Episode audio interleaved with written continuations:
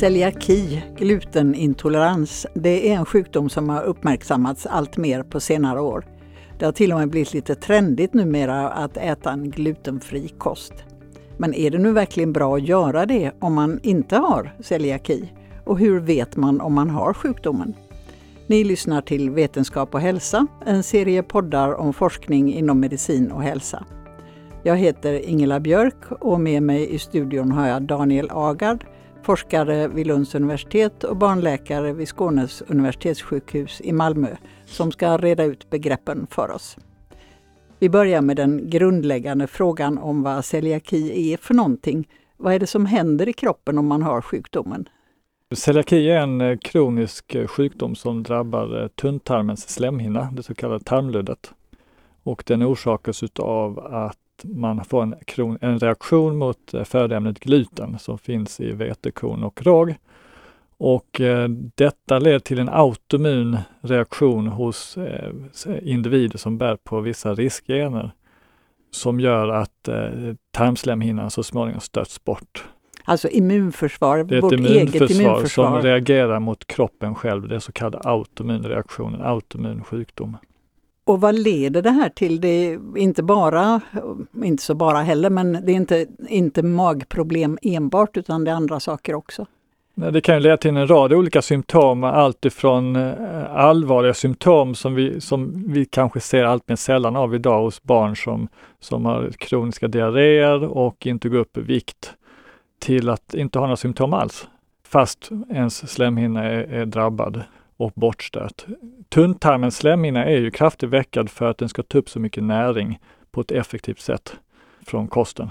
Så man får i sig eh, mindre näring om man växer sämre, om man är barn, bristsjukdomar? Ja, det är ett av de symptomen som vi ser hos eh, små barn och ungdomar, att man växer sämre. Och hos äldre kan det vara att man får ett skörare benskelett för att man tagit upp vitamin D sämre från tarmen. Har den här sjukdomen blivit vanligare eller eh, talas det bara mer om den för att vi har, ja, den kanske är lättare att upptäcka? Jag tror det är en kombination av två olika saker. Dels har, man, har sjukdomen uppmärksammats och vi vet också om att folk eh, med celiaki kan gå omkring med väldigt diffusa symptom. Eh, och genom att aktivt leta efter sjukdomen så hittar man fler fall. Men sen ser vi också i rapporter från olika länder att det finns en faktisk ökning, en dramatisk ökning sedan 80-talet. I, I, Sverige så har det varit eh, att incidensen, alltså det vill säga antalet nyinsjuknade, har gått upp och ner eh, under, under de sista eh, 20-30 åren. Upp och ner? Upp och ner. Så här det, har vi inte haft en sån där nej, dramatisk ökning? Vi har haft en dramatisk ökning i slutet av 80-talet, men det var framförallt små barn. Och sen såg vi en dramatisk sänkning i mitten av 90-talet eh, och detta trodde vi berodde på koständringar till små barn utav introduktion av gluten. Men det trodde man, men så var det inte, eller?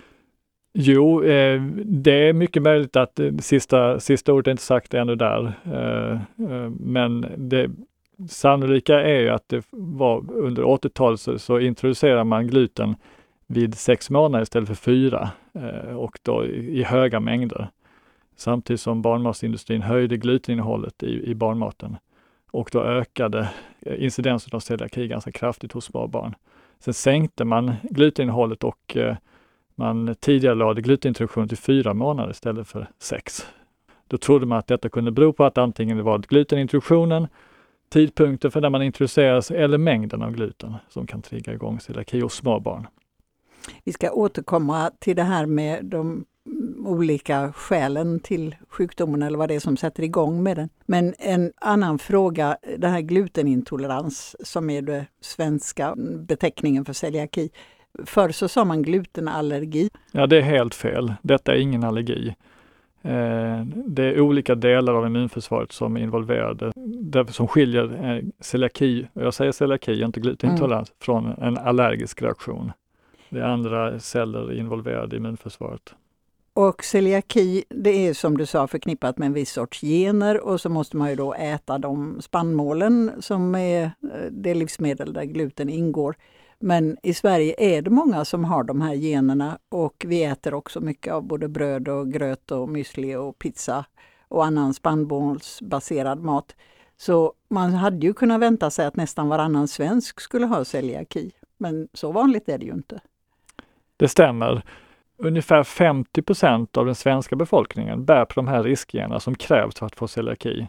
Många, de flesta av oss äter också dagligen gluten så att det är ju någonting annat som krävs för att sätta igång reaktionen. Och eh, det vi letar efter det är om det kan vara andra gener eller om det är någonting i miljön som sätter igång reaktionen, gnistan till eh, reaktionen i tarmen helt enkelt. Vad är de hetaste kandidaterna? Den hetaste kandidaten just nu är väl att det kan kanske vara en virusinfektion.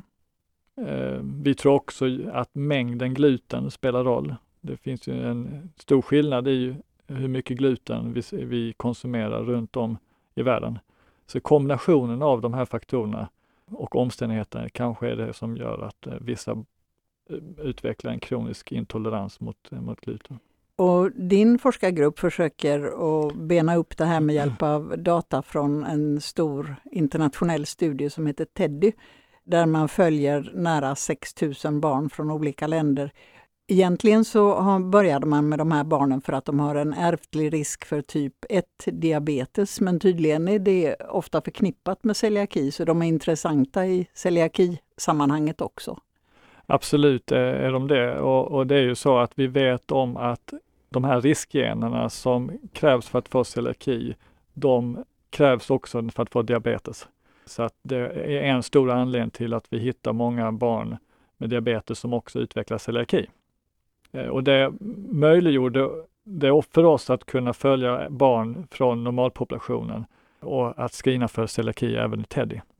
Ni kommer alltså att följa de här barnen och så ser man vilka av dem som får celiaki och så kan man se vad det är för skillnad på dem och, och de som inte har fått det. Är det enkelt uttryckt som det Det är enkelt gör? uttryckt. Eh, studien eh, började 2004 eh, och inkluderade barn från fem årskohorter till 2009. Och vi ska följa barnen från 0 års ålder till 15 års ålder. Så medelåldern idag är, vi, är sju år på studien och eh, några har redan blivit tonåringar. Vi räknar med att studien pågår till och med 2025. Så man kommer inte att veta någonting förrän 2025 eller tror du att ni får vi, resultat innan? Vi har redan fått massor av resultat och har publicerat eh, en hel del studier som har fått uppmärksamhet internationellt. Och är det här den här virusinfektionshypotesen, mm, stämmer det med, med barnen i Teddy? Ja, vi har än så länge inte kunnat isolera något, något eh, särskilt virus, men däremot så har vi sett att eh, barn eh, som utvecklade sjukdomen, eh, där rapporterade föräldrarna att tre månader innan de, de slog om i sina tester till att bli positiva för, för celiakiantikroppar, så rapporterade eh, man oftare en eh, maginfektion eh, än barn som inte gjorde det. Och det talar för att det skulle kunna vara en, en ett virus som drabbar en mag-tarmkanalen. Så riskgener, vete och annat spannmålsätande och maginfektion kan vara det som ger det. Precis, vi sa ju också att vi, eh, de barn som hade fått en rotavirusvaccination, nu har vi inte det i Sverige ännu, men framförallt barnen från Finland och USA, de har också en skyddande effekt. Vi skulle kunna tala för att, eh, att rotavirus är ett av de virus som skulle kunna vara involverade. Tror du att det kan bli någonting i Sverige, att vi kan, ska börja mm, ge rotavirusvaccin också? Det diskuteras och det, det, har ju, eh, man har ju påbörjat rotavirusvaccinationer i stora städer i Sverige. Men det finns än så länge inte något nationellt vaccinationsprogram. Men det har diskuterats och det är eventuellt på gång. Så det ska bli väldigt intressant att se ifall, ifall förekomsten av celiaki därefter minskar. För man skulle inte ge det för att förebygga celiaki utan man ger det för att, på grund av magsjukdomen. Man ger det för att förebygga mot en gastroenterit, alltså maginfektion ja. hos, hos, hos små barn som, som kan bli intorkade och behöver läggas in på sjukhus. Så det är av den anledningen. Sen har ni också haft eh, studier av probiotika som förebyggande, alltså nyttiga bakterier. Om det skulle kunna hindra att sjuk domen uppkommer. Eh, hur långt har ni kommit med den studien? Det är en studie som heter SIP, celiakiprevention med probiotika, som vi har haft eh, samarbete med Probi, där vi testade två stycken eh, laktobacillstammar som vi gav till barn med, i, med positiva för de här celiakiantikropparna i ett väldigt tidigt skede innan de har utvecklat celiaki. Vi avslutade studien i, för ett år sedan och vi har nu samlat in data och analyserat dem. Preliminära resultatet talar för att eh, det visar sig att, att det finns fördelar med probiotika. Att, eh, vi ser bland annat att man dämpar vissa en vissa svar i immunförsvaret som är involverade just vid, eh, vid autoimmunitet. Immunförsvaret lugnar sig lite? Det lugnar sig lite grann, ja precis. Skulle du vilja råda föräldrar till att ge sina bebisar, och ska man mm. börja i så fall med en liten, liten bebis och ge den eh, nyttiga bakterier? Jag tycker att det är en väldigt bra fråga och jag tror att det krävs ytterligare studier eh, innan vi kan gå ut med generella rekommendationer. Det som är bra med probiotika är att det är ofarligt eh, för individen. Eh, så att, eh, men sen är ju frågan ifall det är, är har de verkningsmekanismer som vi ser har i våra preliminära resultat kan tala för att man ska kunna få en förebyggande effekt på lång sikt. Eh, men faktum är att vi planerar eventuellt att, att starta upp en sådan studie där vi ger barn från födseln med ökad genetisk risk mm. för att drabbas av celiaki. Om de skulle få probiotika under längre tid och se huruvida det kan förebygga, kanske till och med förhindra dem att få celiaki i framtiden. Så det, det, det är i pipelinen att, att genomföra. Mm, jag tar fasta på det här du säger att, att det inte är farligt. Det är alltså om, om man skulle vilja prova det så, i måttliga mängder så man skadar inte sitt barn. Man skadar inte sitt barn med att ge en probiotika. Och detta är ju testat på, eh, på spädbarn i, i, i många andra studier så att detta är ingenting som är farligt. Hur är det nu med amning respektive välling och gröt? Den här att, att amma väldigt länge, det är ju bra på eh, många, av många skäl, men när det gäller det här eh, med celiaki så verkar det inte ha någon större betydelse. Nej. I tidigare studier så har man sett att amning skyddade mot eh, celiaki. Eh, och eh, det var framförallt om man introducerar gluten under skydd av amning så skulle det vara eh, förebyggande.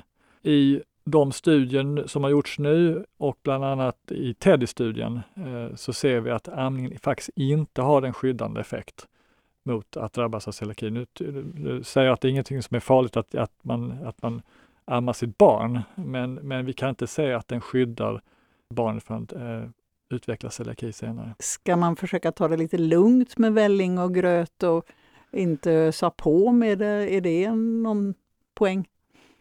Jag tror att glutenmängden spelar roll. Vi har sett i studier också från Teddy på svenska barn att glutenmängden är en enskild faktor som kan trigga celiaki. Om man inte ger barnet bröstmjölk, vad ger man då? Ja, då blir det ju det. Då ger man välling och gröt i mm. Sverige. Och det är väl där vi ska titta närmare på huruvida en ökad mängd av gluten i de andra länderna också kan, öka, kan ge en ökad risk för celiaki. Finns det andra studier som, som visar att det inte gör det, men, men i de studier vi har gjort så, så är glutenmängden av betydelse. Men du talar om glutenmängd, för ja. det finns ju också en annan fälla man kan gå i om man ser gluten som liksom vet, minsta gnutta vetemjöl är giftigt och så är det ju inte heller. Man ska inte vara panikslagen inför en liten vällingslatt eller en grötklick.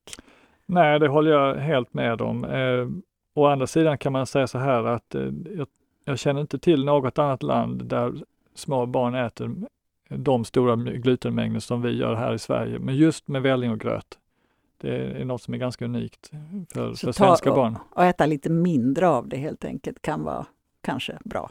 Det får vi ta reda på. Ja, forskning pågår, som det brukar heta.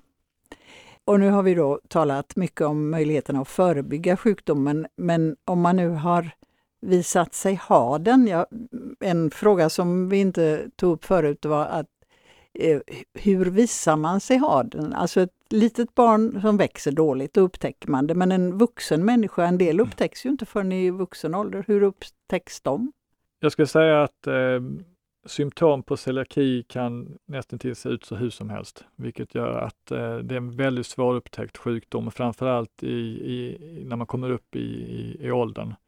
Och eh, vi vet också om att om vi går ut och undersöker eh, en normalpopulation, vem som helst Vem som helst. här överallt i ja, Lund, ja. så kommer vi hitta upp till 3% med celiaki. Två tredjedelar av dem vet inte ens om att de har det. Ja, ja. Så man tror att för, sjukdomen förekommer hos 3% av befolkningen. Men... Nästintill har vi sett i svenska studier att det Men de flesta är inte upptäckta? Exakt. De går omkring och mår lite allmänt smådåligt, trötta, mm, lite magkass i magen, bensköra. Precis. Min, min erfarenhet är att det är först när man sätts på glutenfri kost som man förstår hur man har mått tidigare. För det är glutenfri kost som gäller vid celiaki. Det finns inget magiskt piller utan det är kostomläggning. Det finns de som letar efter detta magiska piller, men glutenfria kosten är idag den enda behandlingen som är tillräckligt säker att kunna ge. Kan man ha sjukdomen lite grann liksom så att mm, det räcker att dra ner på, på gluten? Eller måste man helt lägga om? Jag tror det är en fara i att gå ut och säga att man kan ha sjukdomen lite grann. Eh, därför att då tror jag att det kommer finnas en liten inflammation som står och puttrar i tarmen som du inte behandlar. Och den inflammationen i tarmen på lång sikt kan nog ge risk för komplikationer. Så då är det lika bra att, att lägga om. Men då menar du också, har du sagt när vi pratade förut, att då ska man veta om man ska lägga om kosten, då ska man veta att man har celiaki. Man ska inte göra det bara ja, för att testa eller vara modern. Precis, det är min bestämda uppfattning att ska man lägga om kosten helt så ska man nog också ha en diagnos. Och den konstaterad av läkare. Och det, skälet till det, det är att det finns eh, nyttigheter i spannmål, som mycket som är bra för oss, om vi nu inte har celiaki. Ja, delvis det och sen nu är jag ju barnläkare och jag tycker inte heller att, att barn som, eh, som inte behöver ha en glutenfri kost ska stå på det. Det är ganska jobbigt och besvärligt. Ja, för trots att det finns mycket mera glutenfria produkter så är det ju ändå lite det är annorlunda och, och det kan vara krångligt att undvika det som är tillsatt i färdiga livsmedel. Ja, och det är ganska dyrt också med glutenfri kost. Ja, för spannmål är ju trots allt en basföda för en stor del av mänskligheten och, och, det måste väl betyda någonting. Vi har trots allt överlevt med spannmål i maten. Ja, jag kan bara hålla med. Ja. Så det, det är, finns till exempel i fullkorn så finns det nyttiga saker. Så man ska inte övergå till en glutenfri kost bara, bara sådär, utan då ska man veta att det finns skäl till det.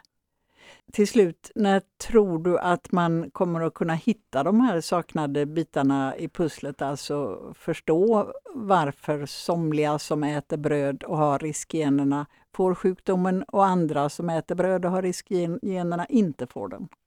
Alltså jag tror ju att eh, de här stora prospektiva studierna som Teddy kommer att kunna åtminstone bidra till att eh, gatan löses nästan helt och hållet. Och jag har ju förhoppning om att eh, inom tio år så vet vi betydligt mer idag vilka som har den här risken att verkligen drabbas och hur man kan förhindra att deras barn och de själva med ärftliga riskgener eh, utvecklar kroniska sjukdomar som celiaki. Då tackar vi dig Daniel Agard, forskare och läkare i Lund och Malmö. Tack, Tack för att du kom hit. Tack så mycket. Lyssnat till en poddserie om forskning som produceras av redaktionen för vetenskap och hälsa. Mer information finns på vetenskaphalsa.se. Du kan också följa oss på sociala medier.